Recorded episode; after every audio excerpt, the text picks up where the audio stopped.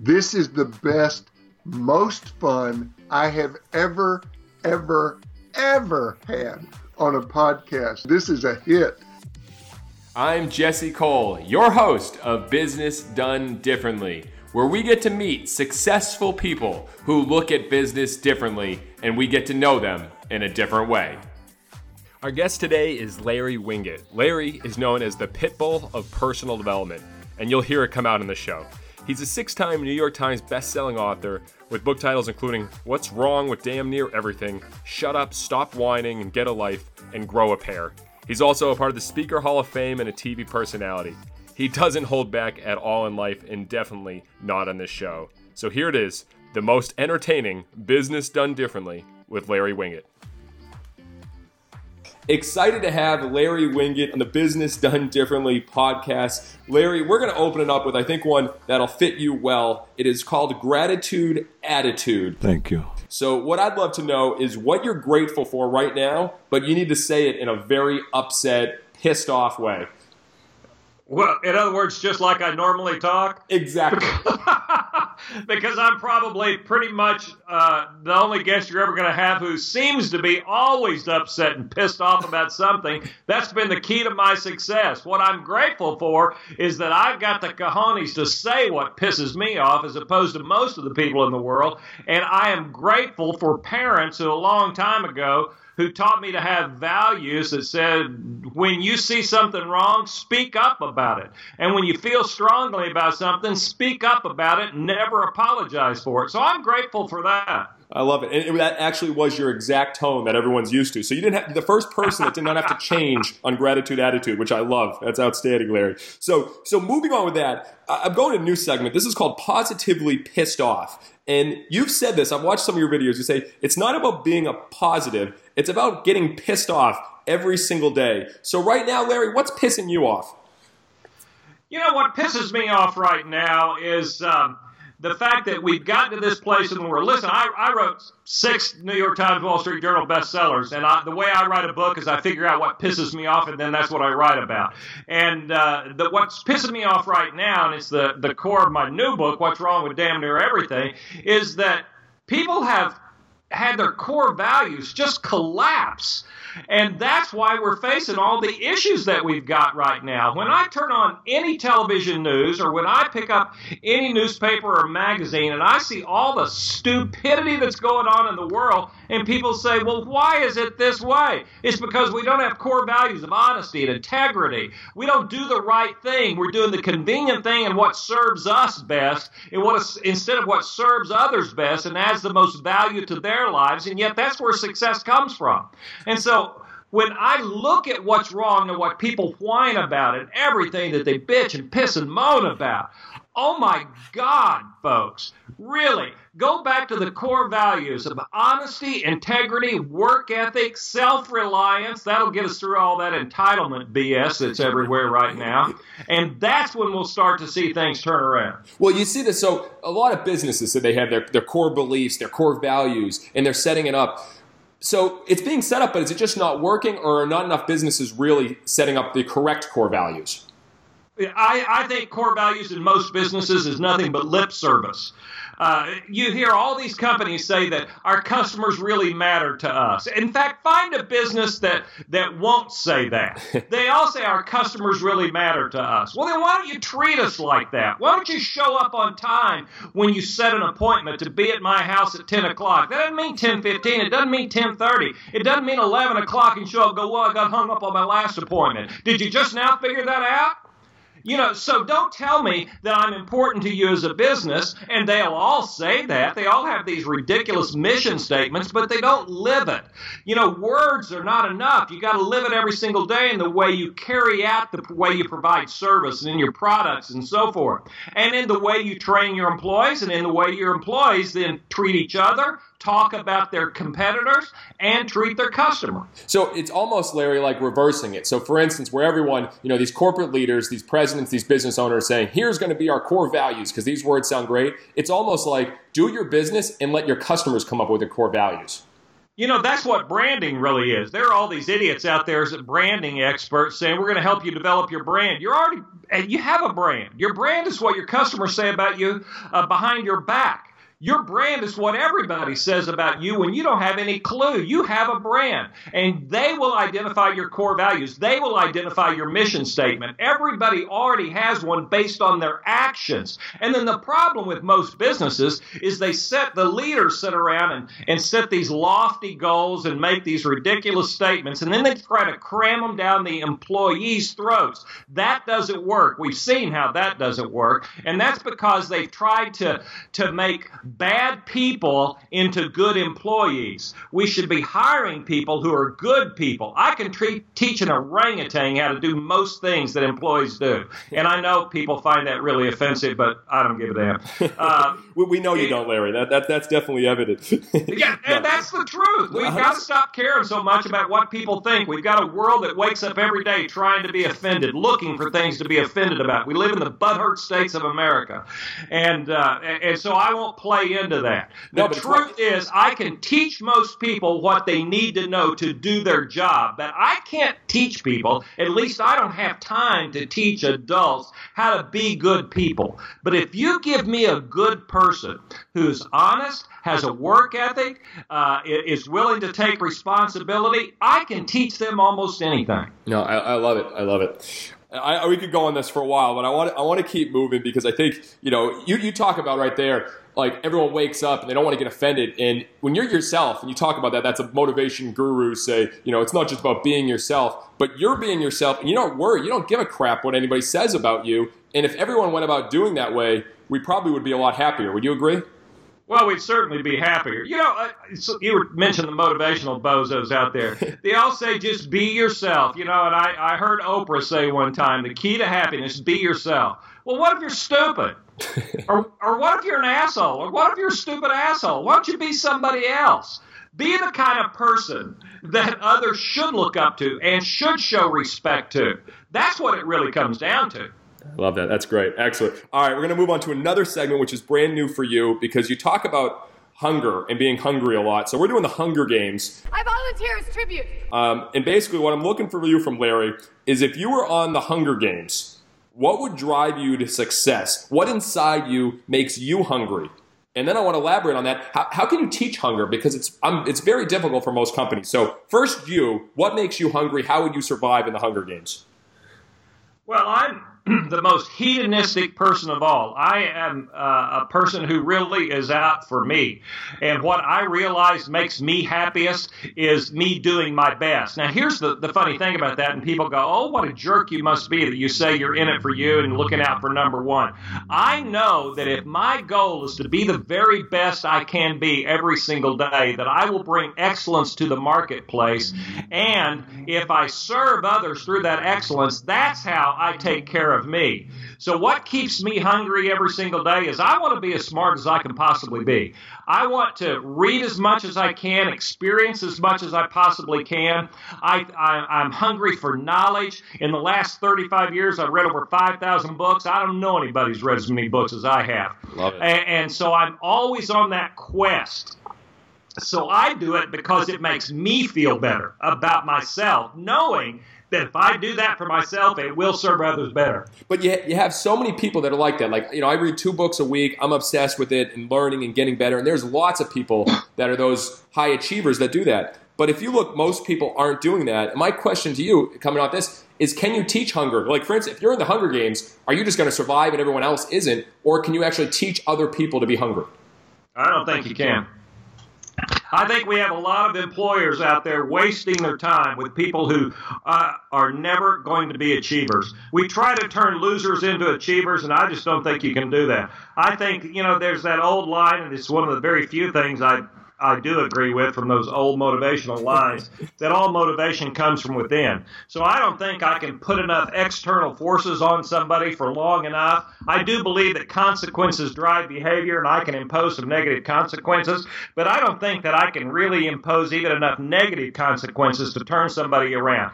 People ultimately do whatever they damn well want to do. That's the truth. Yeah. And so the key is to surround yourself, especially if you're in a hiring process, surround yourself with people people who really, from the inside out, want to be good, want to be better, want to do a good job, want to be the right kind of people. We can't instill that in other folks. And I think the challenge for leaders is to hire that way and look at the the existing workforce that you have and realize that you've got 20% of your workforce who's never going to be any good simply not because they can't they just don't want to mm-hmm. No, 100%. And, and you said, you know, that's the truth. And you went into, you talk about truth a lot. And I think that's a, you keep giving me, Larry, these fantastic segues, which I, which I love. You, you know exactly what's coming. But this is truth and dare. Just do it! And the key word is and. Which one would you like to do first?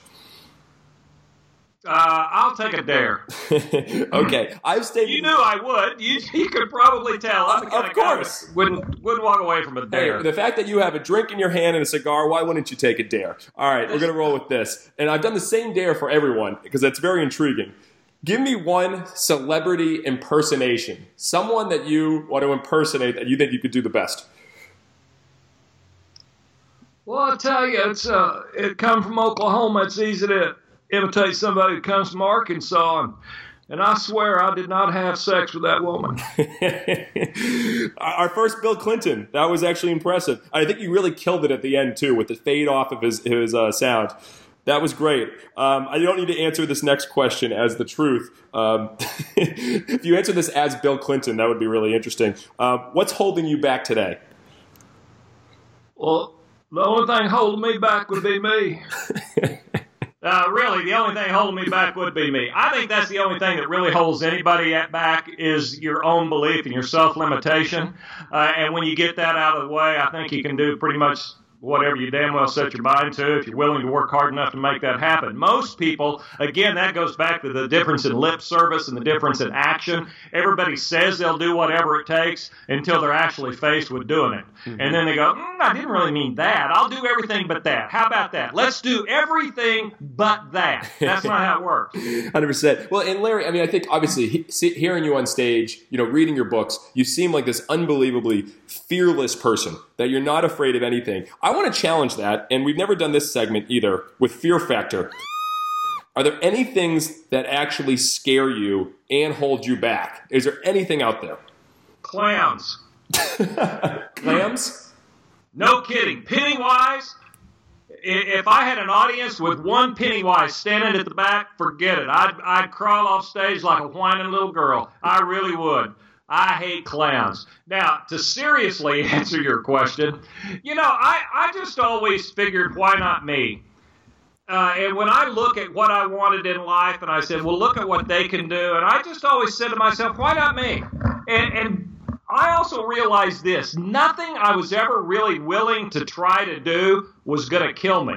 Asking for the sale, nobody ever died asking for the sale. It just doesn't happen. Uh, nobody ever died standing on stage, uh, uh, pretty much, uh, and saying what you really believe.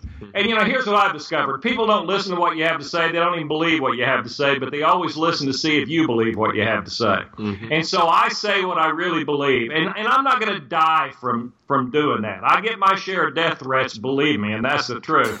but uh, I just know that the downside is really never that severe. So why not me and why not try? I love it. You know, one of my fears, and I, it, you, I find this a lot sometimes with people that are trying to be achievers, is my, I have a big fear of settling, of not achieving more, of settling with life. Have you ever had a similar fear or things that you're like, you know what, maybe I'm not pushing myself as much?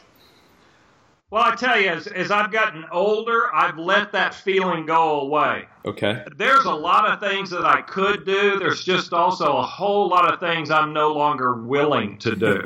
Simply because I think priorities shift as you age and mature. And not, it's not always a function of aging, but a function of maturity. Some of the things that seem vitally important to you at uh, 20 aren't near as important at 30, and uh, certainly aren't very important at 40, and at 60 they don't matter at all. Uh, so I think that maturity uh, does bring around a shift in some of those things. But I'm not worried about settling at this point. I've done pretty well, and I still have things that I am eager to do every morning when I wake up and I do those things, I still have that internal quest for excellence, knowing that the better I am, the better I can serve others and the better they'll serve me. That's kind of what keeps me going. Mm-hmm. And they say later on in life, one of the biggest fears is regret, and it's regret of things you haven't done. Larry, you've done a You know, lot. I just posted this week said regret is the saddest emotion of all. A hundred percent. It is. I couldn't agree more. All right, now, Larry, we're going to move into a section which I'm actually excited about because it's probably the easiest section I could ever do with you, and it's called debatable. Wrong. And usually I have to kind of twist and find this. Like with Joe Calloway was the same way. But with you, I think there's a lot of things to potentially debate. So the first subject I want to go with is selfish versus selflessness. You've said numerous times you've got to be selfish. Yep. And I want to challenge you on that. Why do you believe you got to be selfish? And a lot of people say if you're giving back to other people, that's how you really become successful. The secret to living is giving. You're saying take care of yourself. Well, I don't think you're any good for anybody else till you're first good for yourself. I can't be totally selfless and operate at my highest level of achievement. I just can't do that. I can't wake up every morning and focus on my own personal excellence, which I know ultimately so, serves other be- uh, other people better. Uh, and uh, that's my approach: is that when I take care of myself and I make sure that I am selfish to the point that physically i'm at my best. Mentally i'm at my, I'm at my best. Psychologically I'm, I'm at my best. That's how i best serve others. But if i put them first especially their feelings 1st which is stupid we've become this in society that lives based on feelings does everybody feel okay about this is everybody happy with me that's ridiculous and that's the fastest path to uh, disappointment and failure in my opinion Actually, I, I can't debate with you because it's something that you find if you don't get yourself in a good place, you can't do anything out for other people. And like your health, like for instance, a lot of people talk about their mornings. You know, for instance, for me, you know, I run, I read, I write, I get myself in a good place, then I can take Yep. care of other people. So that comes first. I will not debate you with on that. Yeah, I, I'm agreeing. So you got to be selfish first to potentially be selfless later. Would you say that? nope No. All right. So we are. So you got to be selfish first, uh, first, in order to provide the most value. Okay. later. So so do you not do you not believe in being selfless at all? That's right. Okay. All right. No, and and I get that. So, but providing value is a form of selflessness.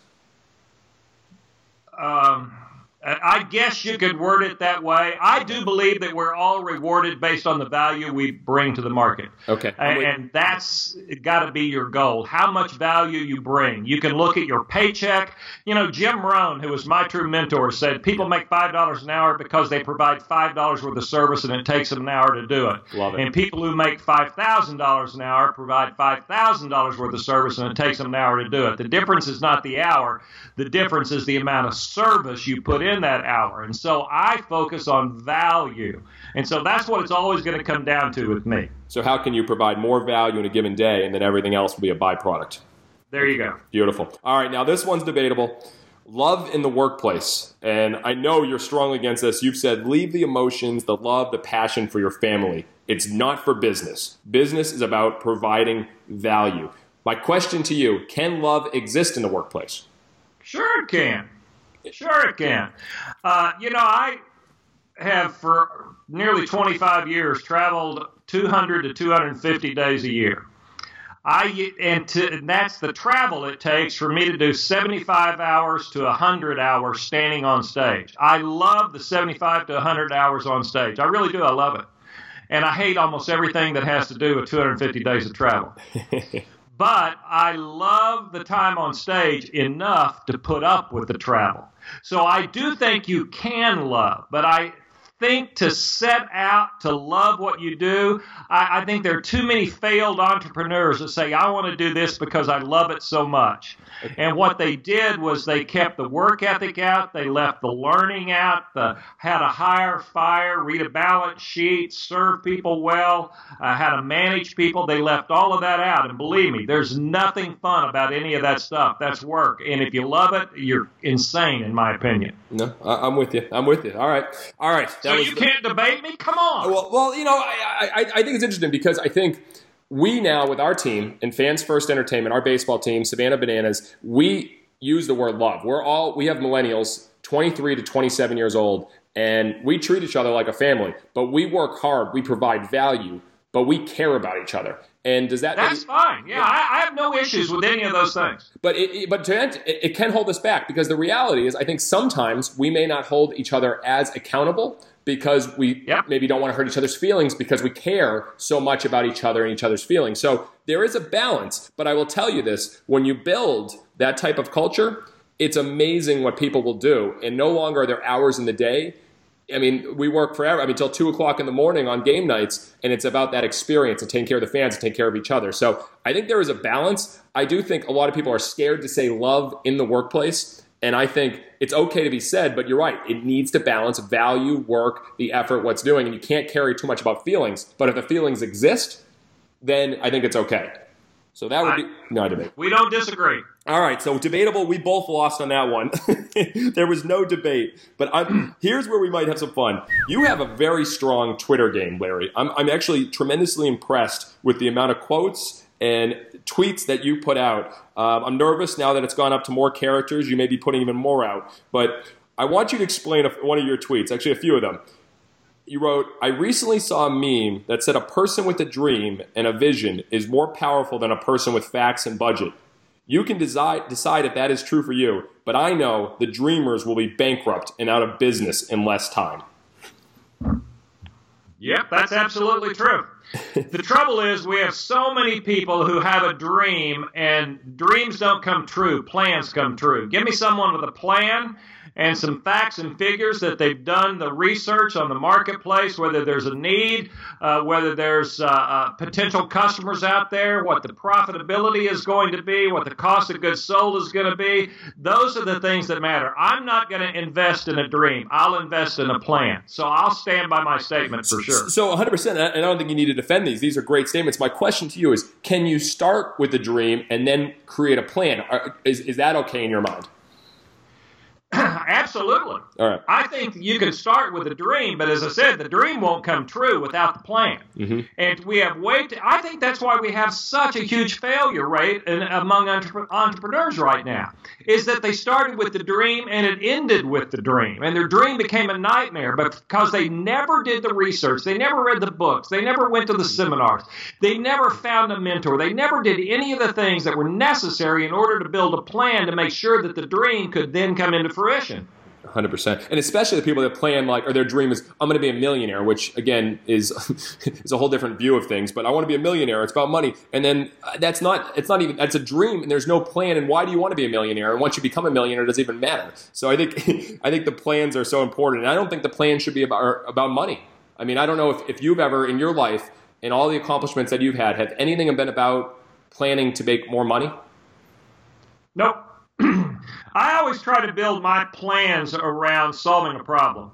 And I know that the, the bigger the problem I solve, the more money I will ultimately make. Mm-hmm.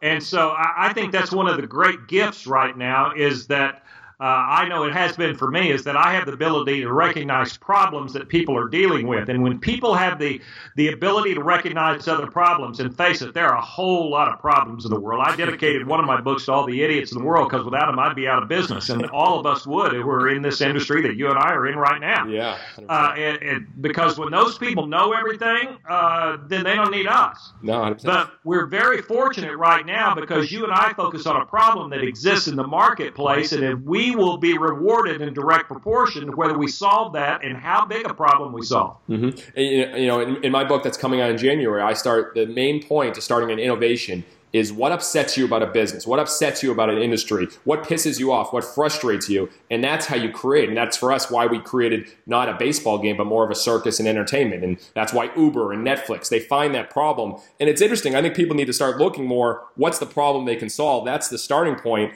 And money is a byproduct. It's a complete byproduct.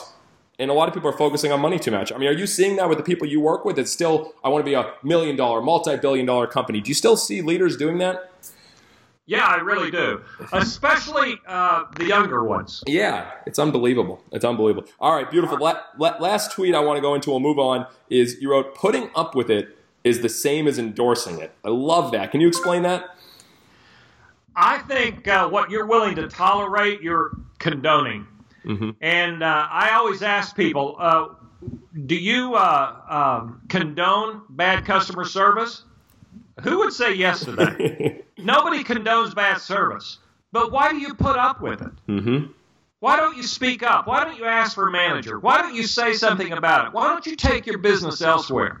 When I see the number of businesses that are famous for giving bad service who are still in business simply because the people don't have the guts to say something about it or to take their business el- elsewhere, it's amazing to me. When I see uh, kids who are horrible, horrible, that's because that kid has been rewarded for being horrible. Why do we put up with bad behavior from other people? Why do we have employees who are willing to show up late day after day after day? We put up with that when in essence means we condone their being disrespectful to the job, to me, their employer, and to their coworkers. 100%. It's almost like a kid who's having a temper tantrum and you give him candy because that'll make him better. You know, so you're condoning that. Here, let's reward you for having temper tantrums.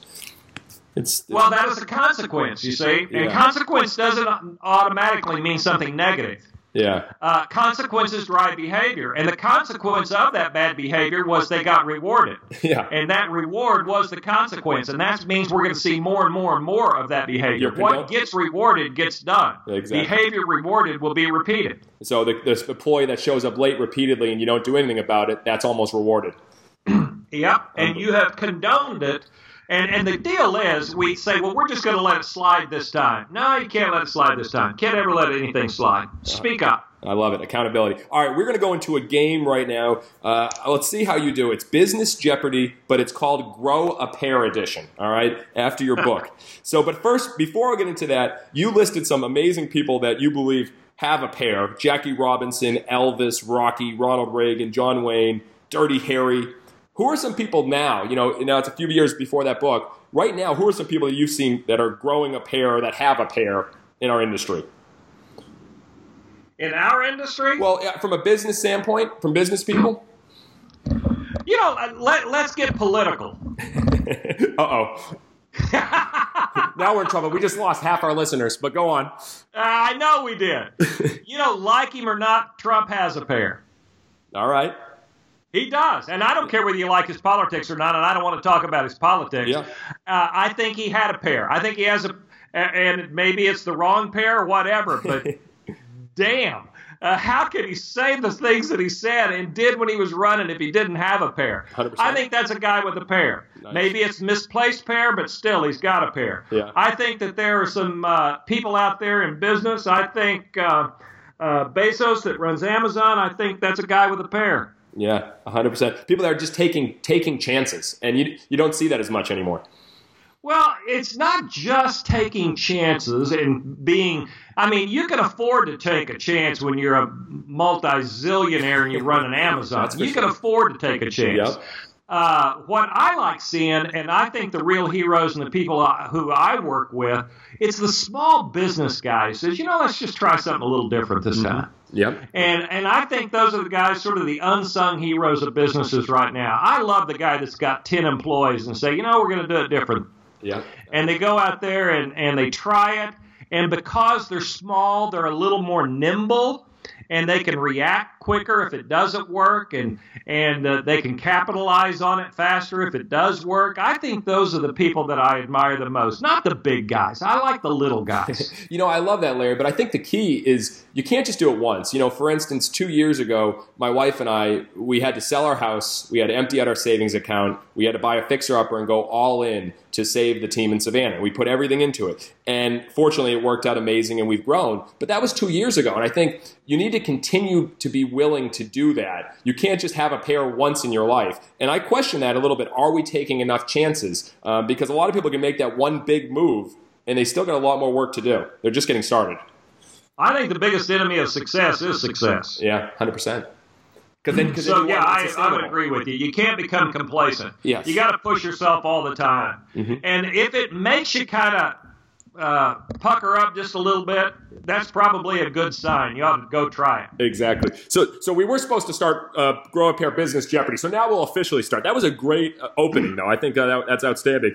Um, so here's here's the way it's going to work. I'm going to say uh, an answer. You have to answer in a question, and it's all about grow a pair. So people that have either taken chances in business or in life. And I'm going to give you five different uh, uh, categories, and basically you got to choose the category and give a wager, Larry. And whatever dollar you wager, if you lose, don't worry, we'll take it. You ready? so the first one is in uh, you can do stunts, Guinness World Records, pop culture business, big business, or a business mogul. Which one do you like to do first? Let's do pop culture business. All right. In 2001, this music company was out of money. They had to defer salaries for 50 of their employees, totaling over 1.5 million, and the founder maxed out 11 credit, credit cards to keep it going.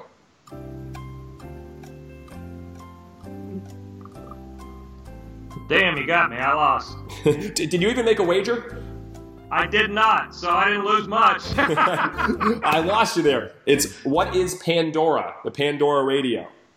Oh, there you go. Yeah, so they're very well known now. The, the founder. You gotta remember, I'm an old guy. I, I know. All right, these ones are better. Guinness World Records, stunts, big business, and one of these are in your book, so you know the answer. And then the, and another one's business mogul. Let's do uh, stunts for a hundred, Alex. A hundred. Okay, this stuntman sold over a hundred thousand tickets to the Houston Astrodome as he jumped over 19 cars. Who is Evel Knievel? That was easy one. Hundred bucks back at you. Uh, the check's in the mail. All right, next one. Guinness World Records, bi- big business or business mogul. Let's do uh, Guinness World Records for a hundred. All right. This is the longest a person survived being buried alive. How many days? Um, what is 28 days? Wow, that's amazing. But you have lost your $100 back. It's 10 days. A man in the Czech Republic stayed buried alive with just a breathing tube in 10 days. This is the Grow a Pair edition, as you can remember. All right. Last two big business or business mogul. One of them you know you already know it's in your book. Uh, a hundred for business mogul. All right. this business mogul jumped off the skyscraper, a skyscraper dressed as Spider-Man, jumped off the Palms Casino, and is the oldest person to kite surf the English Channel. Well, he's not in my book, so. uh, who's Ronald Reagan? Hell, I know. Ronald Reagan said out of the great. Richard Branson is the answer. So you, Oh, well, there you go. so you I, de- I have a story about Richard Branson sometime we'll talk about. I, I'm very. Is it a is it a short story? It's a short story. I was hired to speak to Virgin Cosmetics. I'm about to be introduced to go on stage. Uh, 5,000 women at Prince Albert Hall in London. They come over and say, Hey, Larry, we got a guy coming on stage. He'll just take a couple of minutes and then you'll go ahead and come out. I said, Fine. And it was Richard Branson. he walks out, speaks to the 5,000 women. Then they came over and said, Hey, hey, Richard's got to leave. We got a speaker from the United States. Here he is. And they booed me. Is, is that the only time that you've actually uh, met, or was right after Richard Branson? Yeah, I met him, and that was my only time. Oh, jeez, unbelievable! I didn't want to talk to him after that. He screwed up my whole deal. Internal hatred toward Richard Branson. Obviously, you don't know that. Wow, love it. Great story. All right, final one. This is in your book. So, how much would you like to wager? If it's in my book, let me see. That book was a couple of years ago. If it came right out of that one, okay, I'll uh, take uh, business, uh, big business for two hundred. 200 bucks. You know the answer, and only $200 risk. All right. When this company was denied a business loan, they needed to foot a gas bill and stay afloat. The founder took $5,000 to Las Vegas and bet it on the blackjack table to raise cash. This was in my book, Yes, it was. Really. I'm going to take this 200 bucks now. Uh, If, if, if, this is great. I'm, I'm literally You looking might at- have a hell of a time collecting it, but really, that was in my book. yes. I did not tell that story in my book. I'm going to find the page as we're talking. Uh, it is. I said- don't know. You said the people that grow a pair, the Grow a Pair Hall of Fame, Fred Smith with FedEx, Oh yeah, yeah, yeah. The FedEx. Yeah, you're right. And and he made I didn't tell that story, but he was in my Grow a Pair Hall of Fame. You're yes, and he had yeah he had five thousand dollars. He went to to uh, blackjack in Vegas and made twenty seven thousand dollars to cover the twenty four thousand dollar bill. And now the company has 146,000 employees and 26.5 billion in revenue. Do you think he grew up? Okay, it was in my book, but that story wasn't in my book. But okay. Yes, yes, that's the All right, I'll give it to you. I, I think you're down 200, but pretty good on Business Jeopardy, the first and probably only ever grow a pair edition. Larry, good work. All right, we're gonna move quickly with a few more fun ones.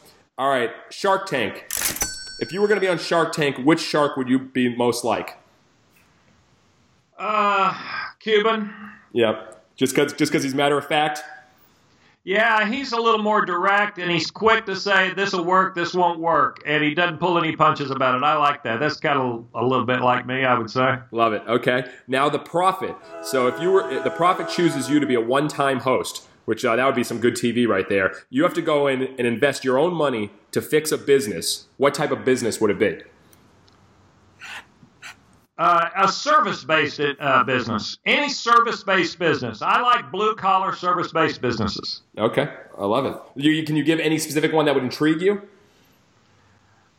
You know, I would go with uh, something. I've done a lot of work here in the last year with chimney sweep companies and uh, I like those and landscaping companies. I like those kind of businesses, truly blue collar businesses, and I think those have the most opportunity. I really do. I think a blue collar service based business has a lot of opportunity. You know what? I, I couldn't agree with you more. Uh, when I had to get a landscaping job out in my backyard, I called ten companies, and seven of them never called me back Two yep. wouldn't meet in the within a week, and only one, one hungry landscaper, actually showed up. The they're great at what they do from their from uh, you know landscaping, but they're not good in a business and customer service. Have you noticed that as well?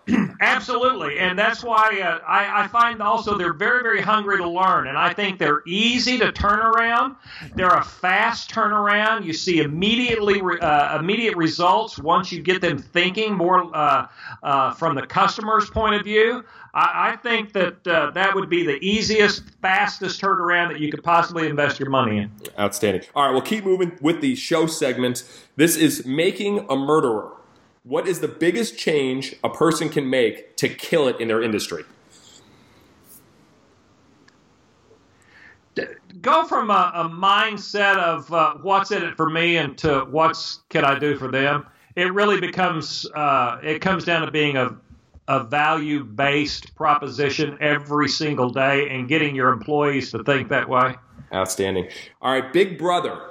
Now, this is, it, it, you mentioned Jim Rohn earlier, but is there a mentor or mentor or someone that's really affected you and helped you? And, and do they, is there someone still helping you learn and get better?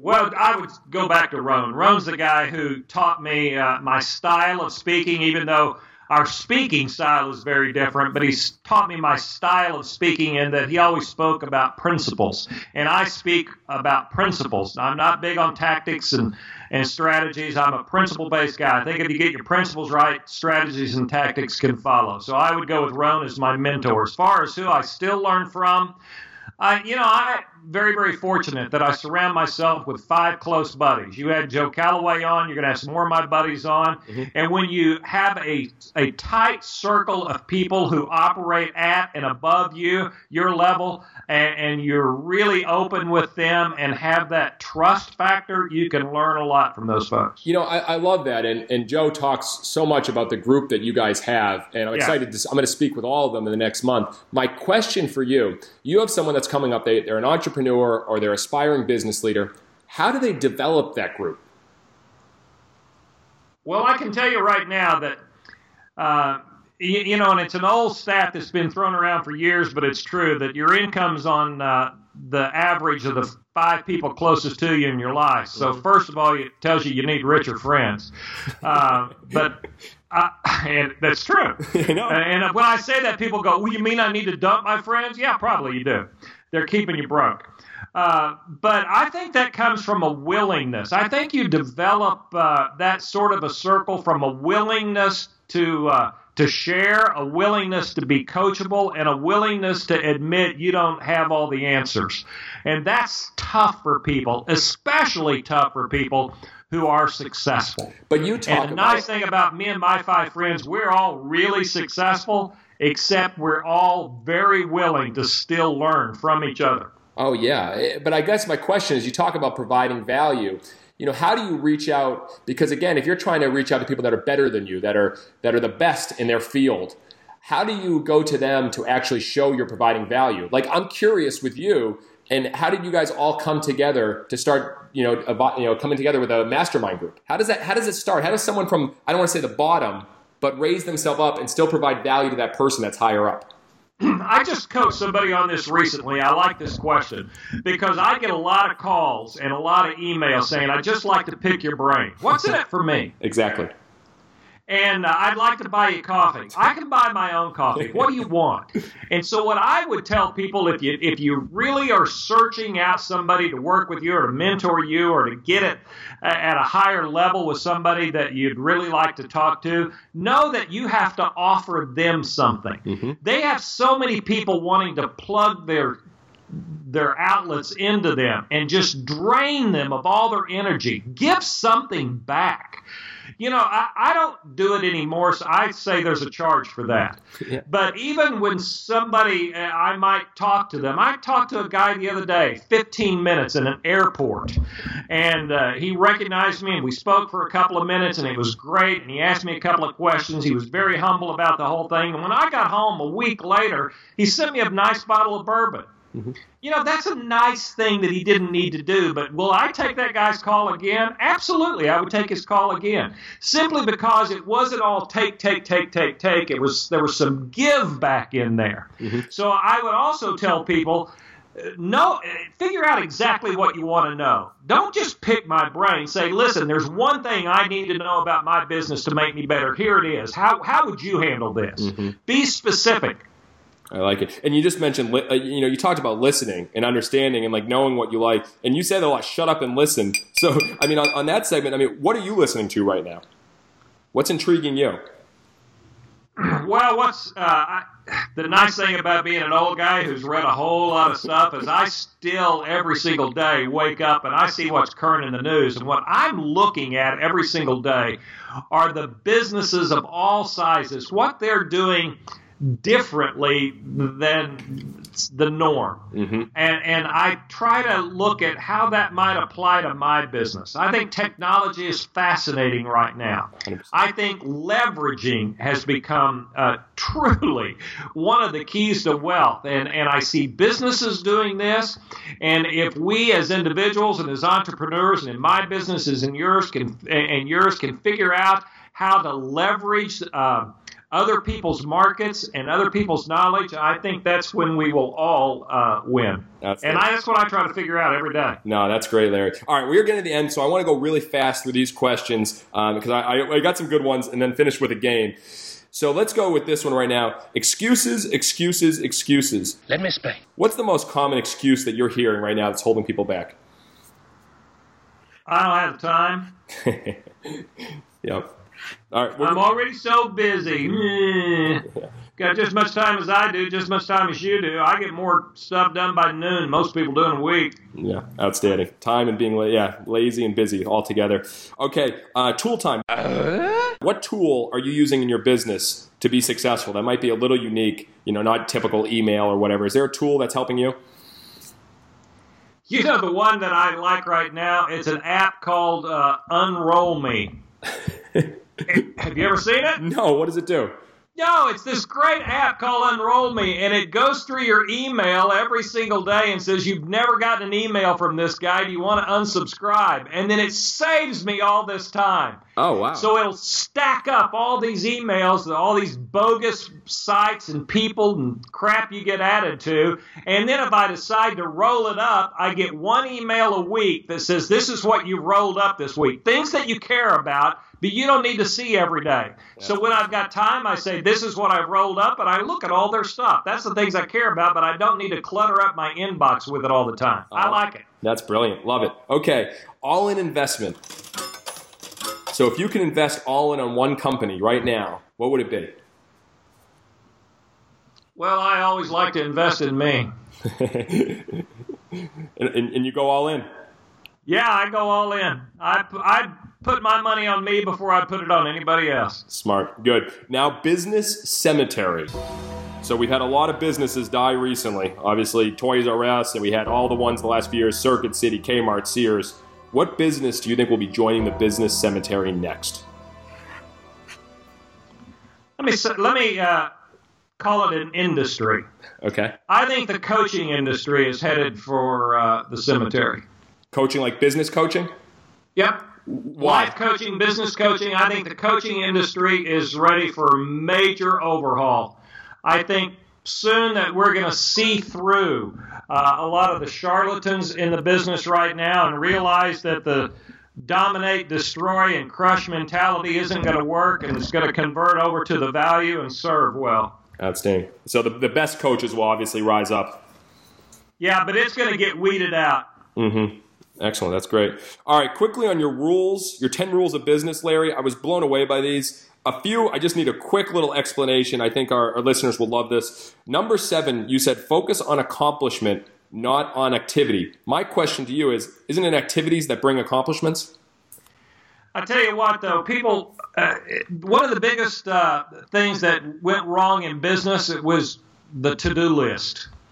And uh, we don't need more to-do lists. I've got plenty to do without writing it on a list. I need a to-get done list. What are the things that must get done? And if every single person focused on, I've got to get these three things done. I don't care if anything else gets done. These three things have to get done. If they put put all of their energy into and focus on accomplishing those three things, and then if there's time left over they go do the less important things. So it comes down to prioritization and focusing on getting things finished, not just worked on. Outstanding. All right, you can do either this one. You can do one word or quotable. That's what she said. Or he said. So one word is what do you think is the most important word in business, or what's one quote that you live by? I, am going to do both. The most important word is work. The quote that I live by: "What is easy to do is just as easy not to do." Love it. Outstanding. I, I want you don't even need to elaborate. I keep the simplicity of that. That's great. All right, Larry, we're going to finish with a few things here. I've been asking you all these brutal questions, crazy segments, so I'm going to flip the script right now. For one minute, you are two questions. You can, you're the host now of Business Done Differently, so you can ask me anything. I tell you what, what makes you um, decide to dress the way you do? I get that question. I've got a lot. Our buddy Calloway says that I wear costumes. I know you wear costumes. Why? Yeah. Well, I think probably a very similar reason you do. For me, what I realized what I was doing at our ballpark was putting on a show. And I first got a giant black tuxedo with tails like P.T. Barnum. And in the summers, it was absolutely brutal. So I found a bright yellow one that actually fit the colors of our teams. So for me, the idea of putting on a show, you need to just dress the part. And what's happened, it's weird because you say be yourself and the motivational gurus say that, but what's happened is it actually embodied me. So I believe in the suit, it's amplifying myself. I'm loud, I'm energetic, I'm crazy, I say what's on my mind, I, I dance in the middle of the you know concession stands, I have fun. I mean that's what I'm about. So the yellow, bright yellow tuxedo, it fits me. And here's the crazy thing, Larry I don't wear anything else anymore. Uh, like during during days at work, I'm in a yellow tuxedo every day with my top hat. So I don't have to worry about what to put on anymore. I'm just the crazy guy in the yellow tuxedo. And I'm guessing for you, you probably keep the same outfit most of the time as well, right? It's cowboy shirts and wild boots for me. I have 125 pairs of cowboy boots and 400 cowboy shirts. So yeah, I get that. Yeah, and you're being who you are. And the, the reality is, I believe in standing out. I believe everyone in business and in life, even if they're introverts, they need to stand out to be successful, and that's do things better. So I believe if I'm standing out doing what I'm doing, that only helps as well. So uh, that was a good question. Any anything else there? Flip the script, or we'll move on. Let's move on. All right, beautiful. Final, we'll finish here. We are going to go to the Survivor Challenge. Larry, you've done tremendous so far. I'm going to ask Survivor like questions. And if you don't get them right, the interview is over right there and then. It's done. I knew you would love this. Um, but the reality is, the questions are actually completely subjective and they're about favorites. So that's uh, so I'll just judge if I like them or not. Favorite book? It's called Work for a Reason. Work for a reason. Who's it by? No, the title of it is It's Called Work for a Reason. Outstanding. Who's it by? Me. It's yours? That Yeah. So that's that was the best be- book that that's the best book that I've written, and it is absolutely a, a business book that is to the point. Talks about serving well, hiring well, how to be a great employer, a great employee. Okay. I think that's the, and you know, it sounds real self-serving to say that, but I like that book that much. Hey, that, that's good. It's not one of your most recent one. I got the most, the three most recent. It's called Work for Reason. Love it. Can't say yourself here, Larry. All right, or the show will be over. Favorite author? Og Mandino. Ah, greatest. Uh, beautiful. All right. Uh, favorite gift you've ever received? I got a uh, a picture last year of my three grandsons sitting side by side, waving at me, and it's just my pride and joy. Yeah. See, there's the other side of Larry right there. There it's coming out. Uh, favorite restaurant? It's uh, B and B in Las Vegas. It's a Batali Bastianich restaurant. Makes the best, the very best uh, black truffle uh, ravioli just ever. Black truffle and beef cheeks. I'm Gotta impre- have it. I'm impressed because you got some great restaurants over in the old Scottsdale as well. Yeah, we do. But that's that's my favorite restaurant right now. Okay. Favorite moment of your day? Uh, mornings with a big old cup of black coffee and a cigar. Love it. All right. Favorite speaker? And I, I think this is a challenge because you mentioned a lot of them are just saying the same motivational stuff over and over again. Who's a speaker you really enjoy and like? Rohn would have been number one for me, but uh, my favorite current speaker right now, um, boy, that's a challenge because I, I listen to a bunch of them. I don't have any that are really stand out as number one for me. But I would say overall, throughout my years of listening to speakers, I'm going to go back and go with Rohn. Outstanding. And the most important question to finish this segment your favorite color? The green. Wrong again. Gee, you know, Larry, J- Joe was the only one to get it right out of our first five or six guests. The color I'm supposed to say yellow. that would go against that would go against everything you believe in. No, no, I'm just kidding. It- I yeah, always that hope. sounded like I'd be kissing your ass, and you ought to know better. I know. There's no chance that's happening. If you did, I would have been blown away. Uh, but Joe did a great job of that, so he's always going to be a reoccurring guest now for uh, uh, business done differently. Outstanding. You passed the Survivor Challenge. Now down, Larry, to the final four. Very simple here. Four meaningful questions. I believe in standing out. So, what's something you've done differently in your life to stand out? I tell you, I became the contrarian of the self help movement. And uh, that's why I'm trademarked the pit bull of personal development and trademarked the world's only irritational speaker. That's what I did to stand out. and you haven't stopped irritating, which is great. It, it- this next question, in the final four, what what makes someone stand out in business and in life? Being memorable makes you uh, stand out in business and in life. You know, Raquel Welch says, never go any place where they won't remember you were there. That's a great quote. That's outstanding. I love that. Final two, best advice you've ever received. Oh, be nice. That was from my mom. My mom says, Larry, you need to be nice. Did, don't you think sometimes you go against your mom's advice? I have a different definition, maybe now, of nice. I think being incredibly truthful is nice. But yeah, I still I can go too far. I know that. No, I like that. When you say pitbull and the irritational speaker and then say be nice, I think it's a great balance of the two. But I love that. There's a way of being truthful, being honest, and helping people is definitely being nice. Final question How do you want to be remembered? I would better rather be remembered as a great dad and granddad. I don't really much care whether people remember me as a great speaker or author or any of those things. The legacy that we create is the legacy of our children and what gets passed down to them.